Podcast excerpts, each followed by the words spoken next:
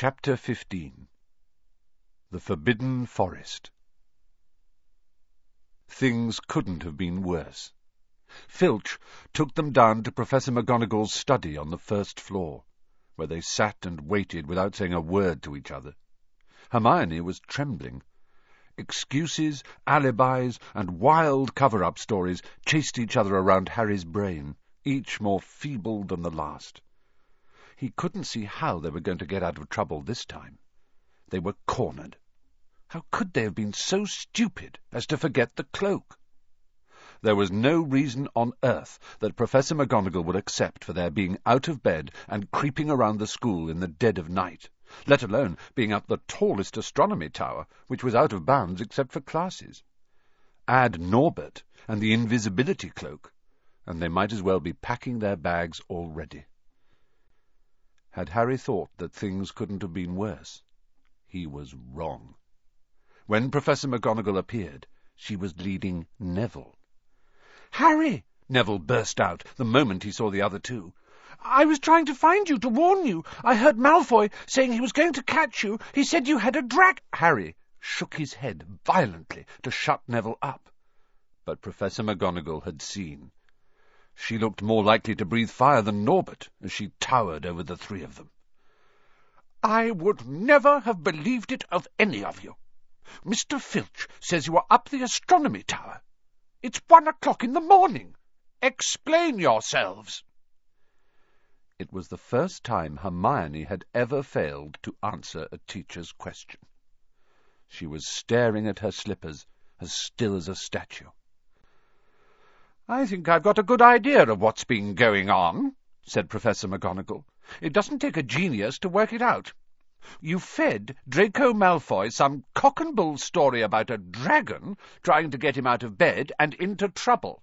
I've already caught him. I suppose you think it's funny that Longbottom here heard the story and believed it too. Harry caught Neville's eye and tried to tell him without words that this wasn't true, because Neville was looking stunned and hurt. Poor, blundering Neville. Harry knew what it must have cost him to try and find them in the dark, to warn them. I'm disgusted, said Professor McGonagall. Four students out of bed in one night. I've never heard of such a thing before. You, Miss Granger, I thought you had more sense. As for you, Mr. Potter, I thought Gryffindor meant more to you than this. All three of you will receive detentions. Yes, you too, Mr. Longbottom. Nothing gives you the right to walk around school at night, especially these days. It's very dangerous. And fifty points will be taken from Gryffindor. Fifty? Harry gasped. They would lose the lead. The lead he'd won in the last Quidditch match. Fifty points each, said Professor McGonagall, breathing heavily through her long, pointed nose. Professor, please. You can't. Don't tell me what I can and can't do, Potter. Now get back to bed, all of you. I've never been more ashamed of Gryffindor students. A hundred and fifty points lost. That put Gryffindor in last place. In one night they'd ruined any chance Gryffindor had had for the House Cup. Harry felt as though the bottom had dropped out of his stomach. How could they ever make up for this? Harry didn't sleep all night. He could hear Neville sobbing into his pillow for what seemed like hours. Harry couldn't think of anything to say to comfort him. He knew Neville, like himself, was dreading the dawn. What would happen when the rest of Gryffindor found out what they'd done? At first, Gryffindors, passing the giant hourglasses that recorded the house points next day, thought there'd been a mistake. How could they suddenly have a hundred and fifty points fewer than yesterday? And then the story started to spread. Harry Potter, the famous Harry Potter, the hero of two Quidditch matches, had lost them all those points, him and a couple of other stupid first years. From being one of the most popular and admired people at the school, Harry was suddenly the most hated. Even Ravenclaws and Hufflepuffs turned on him because everyone had been longing to see Slytherin lose the House Cup. Everywhere Harry went, people pointed and didn't trouble to lower their voices as they insulted him. Slytherins, on the other hand, clapped as he walked past them, whistling and cheering. Thanks, Potter, we owe you one. Only Ron stood by him. They'll all forget this in a few weeks. Fred and George have lost loads of points in all the time they've been here, and people still like them. They've never lost a hundred and fifty points in one go, though, have they? said Harry miserably. Well, no, Ron admitted. It was a bit late to repair the damage, but Harry swore to himself not to meddle in things that weren't his business from now on. He had had it with sneaking around and spying. He felt so ashamed of himself that he went to Wood and offered to resign from the Quidditch team. Resign? Wood thundered. What good'll that do? How are we going to get any points back if we can't win at Quidditch? But even Quidditch had lost its fun. The rest of the team wouldn't even speak to Harry during practice, and if they had to speak about him, they called him the Seeker. Hermione and Neville were suffering too. They didn't have as bad a time as Harry, because they weren't as well known, but nobody would speak to them either. Hermione had stopped drawing attention to herself in class, keeping her head down and working in silence. Harry was almost glad that the exams weren't far away. All the revision he had to do kept his mind off his misery. He, Ron, and Hermione kept to themselves, working late into the night, trying to remember the ingredients in complicated potions, learn charms and spells off by heart, memorize the dates of magical discoveries and goblin rebellions. Then, about a week before the exams were due to start, Harry's new resolution not to interfere in anything that didn't concern him was put to an unexpected test. Walking back from the library on his own one afternoon, he heard somebody whimpering from a classroom up ahead. As he drew closer, he heard Quirrell's voice. No, no, not again, please. It sounded as though someone was threatening him. Harry moved closer. All right, all right, he heard Quirrell sob. Next second, Quirrell came hurrying out of the classroom, straightening his turban. He was pale and looked as though he was about to cry. He strode out of sight. Harry didn't think Quirrell had even noticed him. He waited until Quirrell's footsteps had disappeared, then peered into the classroom. It was empty, but a door stood ajar at the other end. Harry was halfway towards it before he remembered what he'd promised himself about not meddling. All the same, he'd have gambled twelve Philosopher's Stones that Snape had just left the room, and from what Harry had just heard, Snape would be walking with a new spring in his step. Quirrell seemed to have given in at last. Harry went back to the library, where Hermione was testing Ron on astronomy. Harry told them what he'd heard. Snape's done it, then, said Ron. If Quirrell's told him how to break his anti-dark force spell. There's still Fluffy, though, said Hermione. Maybe Snape's found out how to get past him without asking Hagrid, said Ron, looking up at the thousands of books surrounding them. I bet there's a book somewhere in here telling you how to get past a giant three-headed dog. So what do we do, Harry? The light of adventure was kindling again in Ron's eyes, but Hermione answered before Harry could. Go to Dumbledore. That's what we should have done ages ago. If we try anything ourselves, we'll be thrown out, for sure. But we've got no proof, said Harry. Quirrell's too scared to back us up. Snape's only got to say he doesn't know how the troll got in at Halloween, and that he was nowhere near the third floor. Who do you think they'll believe, him or us? It's not exactly a secret we hate him. Dumbledore'll think we made it up to get him sacked. Filch wouldn't help us if his life depended on it. He's too friendly with Snape, and the more students get thrown out, the better, he'll think. And don't forget, we're not supposed to know about the stone, or Fluffy. That'll take a lot of explaining. Hermione looked convinced, but Ron didn't. If we just do a bit of poking around. No, said Harry flatly. We've done enough poking around. He pulled a map of Jupiter towards him and started to learn the names of its moons. The following morning, Notes were delivered to Harry, Hermione, and Neville at the breakfast table. They were all the same. Your detention will take place at eleven o'clock tonight. Meet Mr. Filch in the entrance hall. Prof. M. McGonagall. Harry had forgotten they still had detentions to do in the furore over the points they'd lost. He half expected Hermione to complain that this was a whole night of revision lost, but she didn't say a word. Like Harry, she felt they deserved what they'd got. At eleven o'clock that night, they said good-bye to Ron in the common room and went down to the entrance hall with Neville. Filch was already there, and so was Malfoy. Harry had also forgotten that Malfoy had got a detention too. "Follow me," said Filch, lighting a lamp and leading them outside. "I bet you'll think twice about breaking a school rule again, won't you, eh?" he said, leering at them. Oh, yes. Hard work and pain are the best teachers, if you ask me. It's just a pity they let the old punishments die out. Hang you by your wrists from the ceiling for a few days. I've got the chains still in my office. Keep 'em well oiled in case they're ever needed. Right, off we go. And don't think of running off now. It'll be worse for you if you do. They marched off across the dark grounds. Neville kept sniffing. Harry wondered what their punishment was going to be. It must be something really horrible, or Filch wouldn't be sounding so delighted. The moon was bright, but clouds scudding across it kept throwing them into darkness.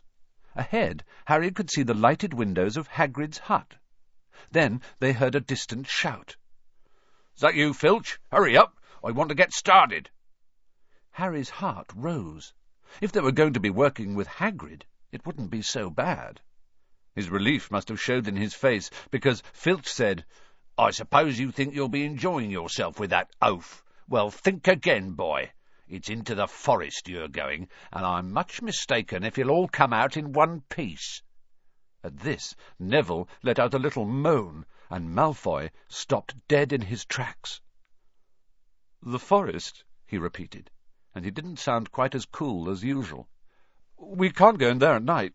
There's all sorts of things in there. Werewolves, I heard. Neville clutched the sleeve of Harry's robe and made a choking noise. That's your lookout, isn't it? said Filch, his voice cracking with glee. Should have thought of them werewolves before you got in trouble, shouldn't you? Hagrid came striding towards them out of the dark, Fang at his heel. He was carrying his large crossbow, and a quiver of arrows hung over his shoulder. About time, he said. I've been waiting for half an hour already. All right, Harry. Hermione. I shouldn't be too friendly to them, Hagrid, said Filch coldly. They're here to be punished, after all. That's why you're late, is it? said Hagrid, frowning at Filch. Been lecturing them, eh? It's not your place to do that. You've done your bit. I'll take over from here. I'll be back at dawn, said Filch. For what's left of them, he added nastily and he turned and started back towards the castle, his lamp bobbing away in the darkness. Malfoy now turned to Hagrid. I'm not going in that forest, he said, and Harry was pleased to hear the note of panic in his voice. You are if you want to stay at Hogwarts, said Hagrid fiercely. You've done wrong, and now you've got to pay for it. But this is servant stuff. It's not for students to do. I thought we'd be writing lines or something. If my father knew I was doing this, he'd— Tell you that's how it is at Hogwarts, Hagrid growled. Writing lines. What good's that to anyone? You'll do something useful, or you'll get out. If you think your father'd rather you were expelled, then get back off to the castle and pack. Go on. Malfoy didn't move. He looked at Hagrid furiously, but then dropped his gaze. Right then, said Hagrid. Now, Listen carefully, 'cause it's dangerous what we're going to do tonight, and I don't want no one taking risks. Follow me over here a moment. He led them to the very edge of the forest.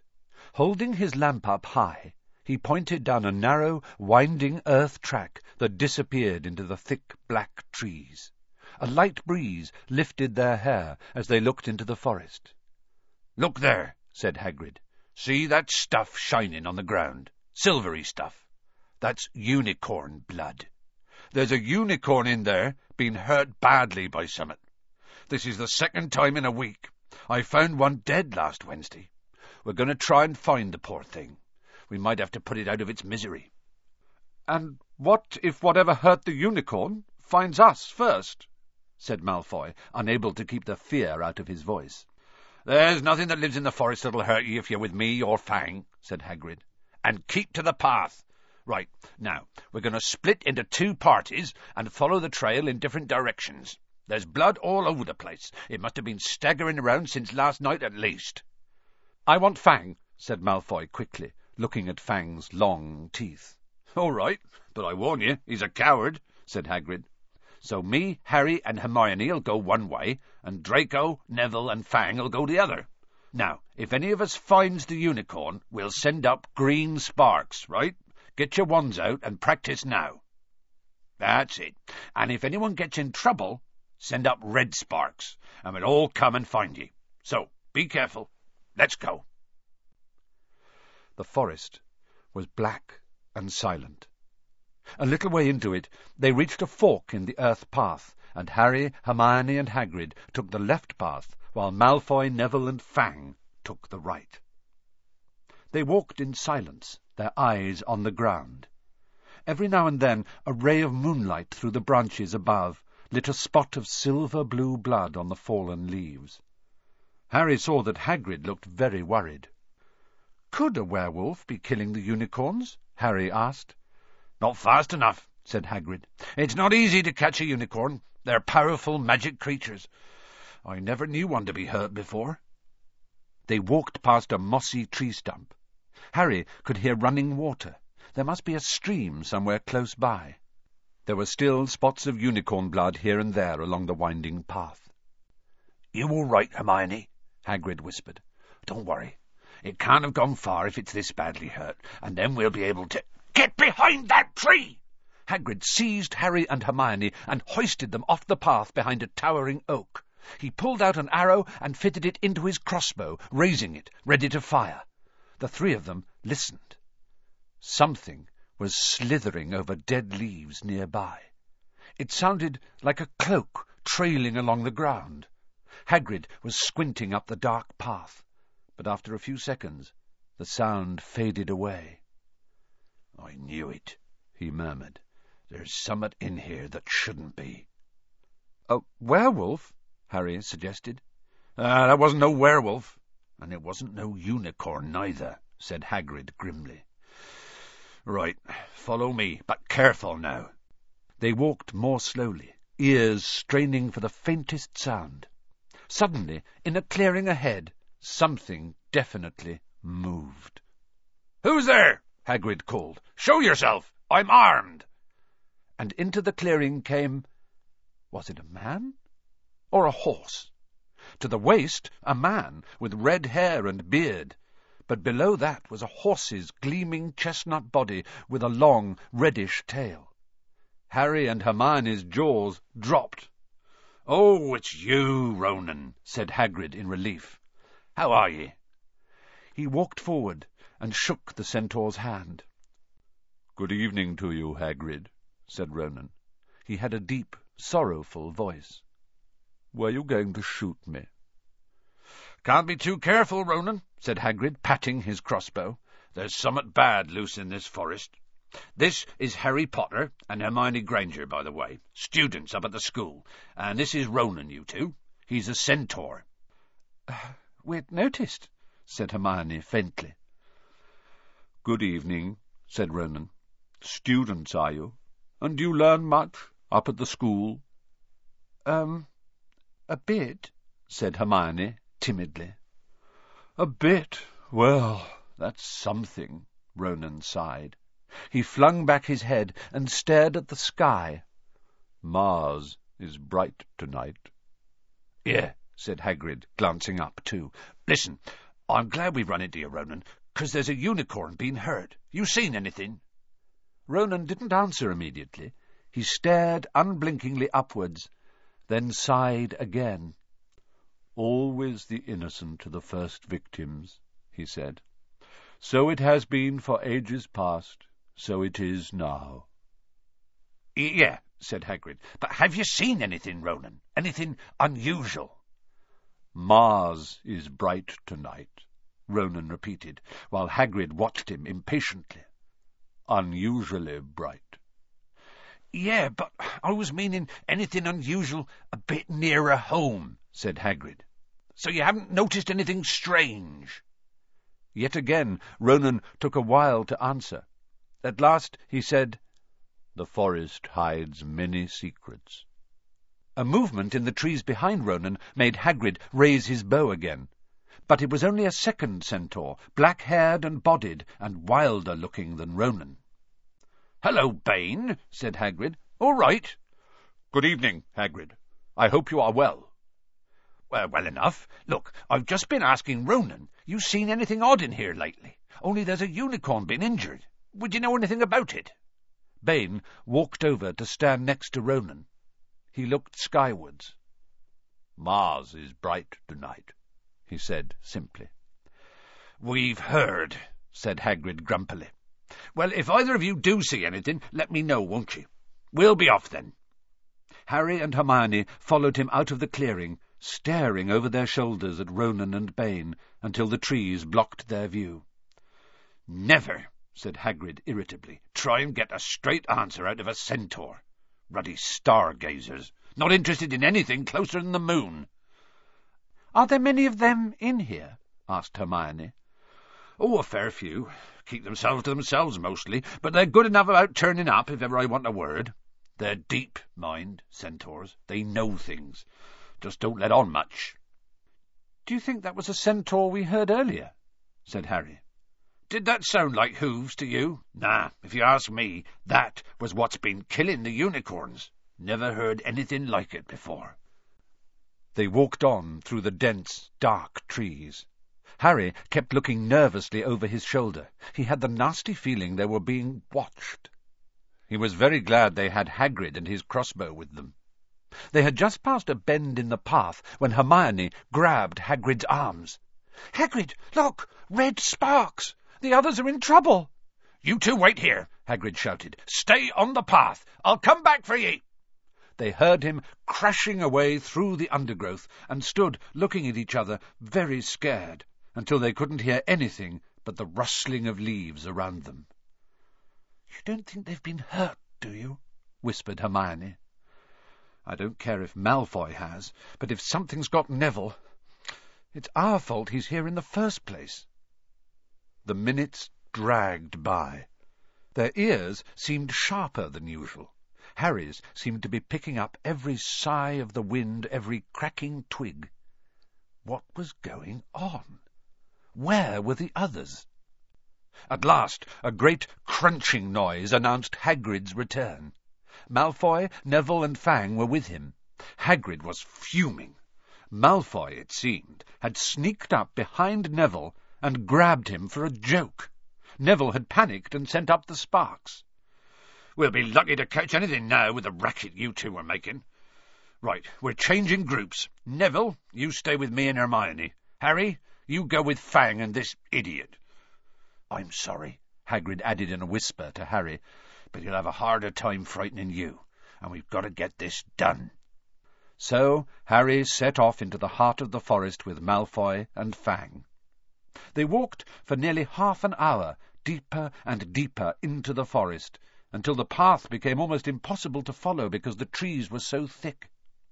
Harry thought the blood seemed to be getting thicker. There were splashes on the roots of a tree, as though the poor creature had been thrashing around in pain close by. Harry could see a clearing ahead through the tangled branches of an ancient oak. "Look!" he murmured, holding out his arm to stop Malfoy. Something bright white was gleaming on the ground. They inched closer. It was the unicorn, all right, and it was dead. Harry had never seen anything so beautiful and sad.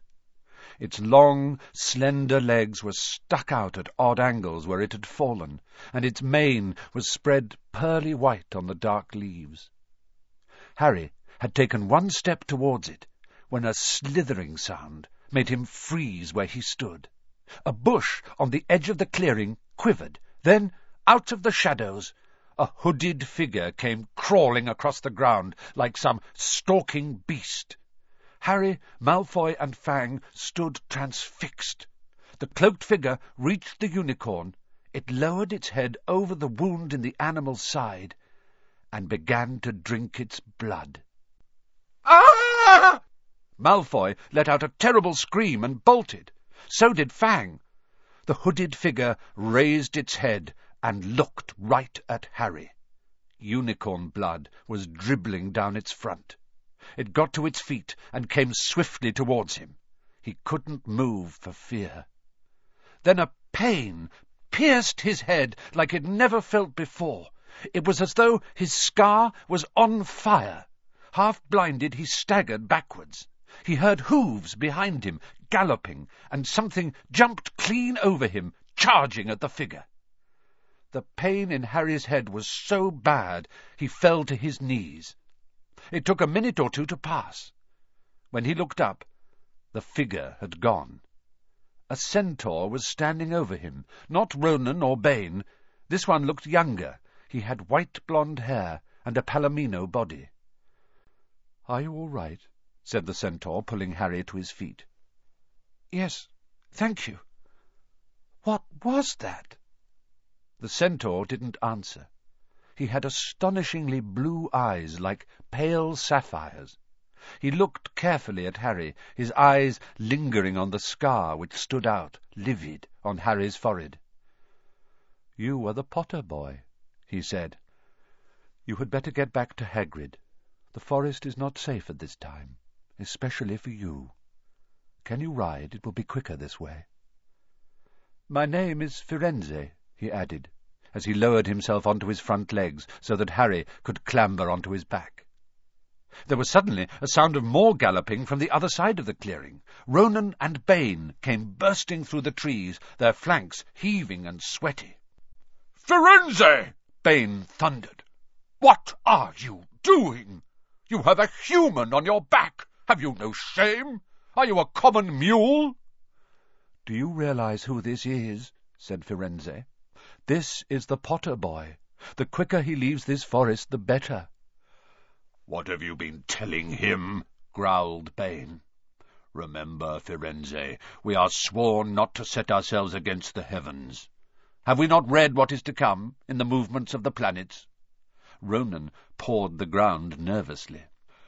"I'm sure Firenze thought he was acting for the best," he said in his gloomy voice.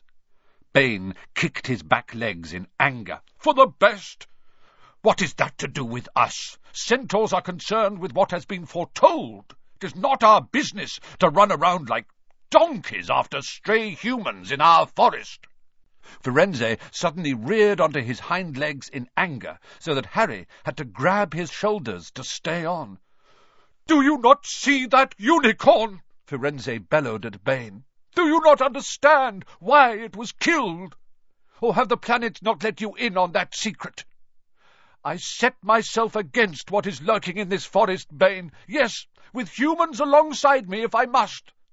And Firenze whisked around. With Harry clutching on as best he could, they plunged off into the trees, leaving Ronan and Bane behind them. Harry didn't have a clue what was going on. "Why's Bane so angry?" he asked. "What was that thing you saved me from, anyway?" Firenze slowed to a walk warned Harry to keep his head bowed in case of low-hanging branches, but did not answer Harry's question. They made their way through the trees in silence for so long that Harry thought Firenze didn't want to talk to him any more. They were passing through a particularly dense patch of trees, however, when Firenze suddenly stopped. Harry Potter, do you know what unicorn blood is used for? No, said Harry, startled by the odd question. We've only used the horn and tail hair in potions. That is because it is a monstrous thing to slay a unicorn, said Firenze. Only one who has nothing to lose and everything to gain would commit such a crime. The blood of a unicorn will keep you alive, even if you are an inch from death, but at a terrible price. You have slain something pure and defenceless to save yourself, and you will have but a half-life, a cursed life, from the moment the blood touches your lips.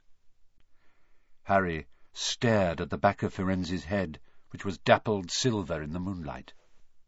But who'd be that desperate? he wondered aloud. If you're going to be cursed for ever, death's better, isn't it? It is, Firenze agreed, unless all you need is to stay alive long enough to drink something else, something that will bring you back to full strength and power, something that will mean you can never die. Mr. Potter, do you know what is hidden in the school at this very moment? The Philosopher's Stone! Of course, the elixir of life! But I don't understand who— Can you think of nobody who has waited many years to return to power, who has clung to life, awaiting their chance? It was as though an iron fist had clenched suddenly around Harry's heart. Over the rustling of the trees he seemed to hear once more what Hagrid had told him on the night they had met. Some say he died. Codswallop, in my opinion. Dunno if he had enough human left in him to die. Do you mean, Harry croaked, that was Vol— Harry! Harry! Are you all right? Hermione was running towards them down the path, Hagrid puffing along behind her. I'm fine, said Harry, hardly knowing what he was saying. The unicorn's dead, Hagrid. It's in that clearing back there. This is where I leave you, Firenze murmured, as Hagrid hurried off to examine the unicorn. You're safe now. Harry slid off his back. Good luck, Harry Potter, said Firenze. The planets have been read wrongly before now, even by centaurs. I hope this is one of those times. He turned and cantered back into the depths of the forest, leaving Harry shivering behind him. Ron had fallen asleep in the dark common room, waiting for them to return. He shouted something about Quidditch fouls when Harry roughly shook him awake. In a matter of seconds, though, he was wide-eyed, as Harry began to tell him and Hermione what had happened in the forest. Harry couldn't sit down. He paced up and down in front of the fire. He was still shaking. Snape wants the stone for Voldemort. And Voldemort's waiting in the forest. And all this time we thought Snape just wanted to get rich. Stop saying the name, said Ron in a terrified whisper, as if he thought Voldemort could hear them. Harry wasn't listening. Firenze saved me, but he shouldn't have done. Bane was furious. He was talking about interfering with what the planets say is going to happen. They must show that Voldemort's coming back. Bane thinks Firenze should let Voldemort kill me. I suppose that's written in the stars as well. Will you stop saying the name? Ron hissed. So all I've got to wait for now is Snape to steal the stone, Harry went on feverishly. Then Voldemort will be able to come and finish me off. Well, I suppose Bane'll be happy. Hermione looked very frightened, but she had a word of comfort. Harry, Everyone says Dumbledore's the only one, you know who, was ever afraid of. With Dumbledore around, you know who won't touch you. Anyway, who says the centaurs are right? It sounds like fortune-telling to me, and Professor McGonagall says that's a very imprecise branch of magic. The sky had turned light before they stopped talking. They went to bed exhausted, their throats sore. But the night surprises weren't over.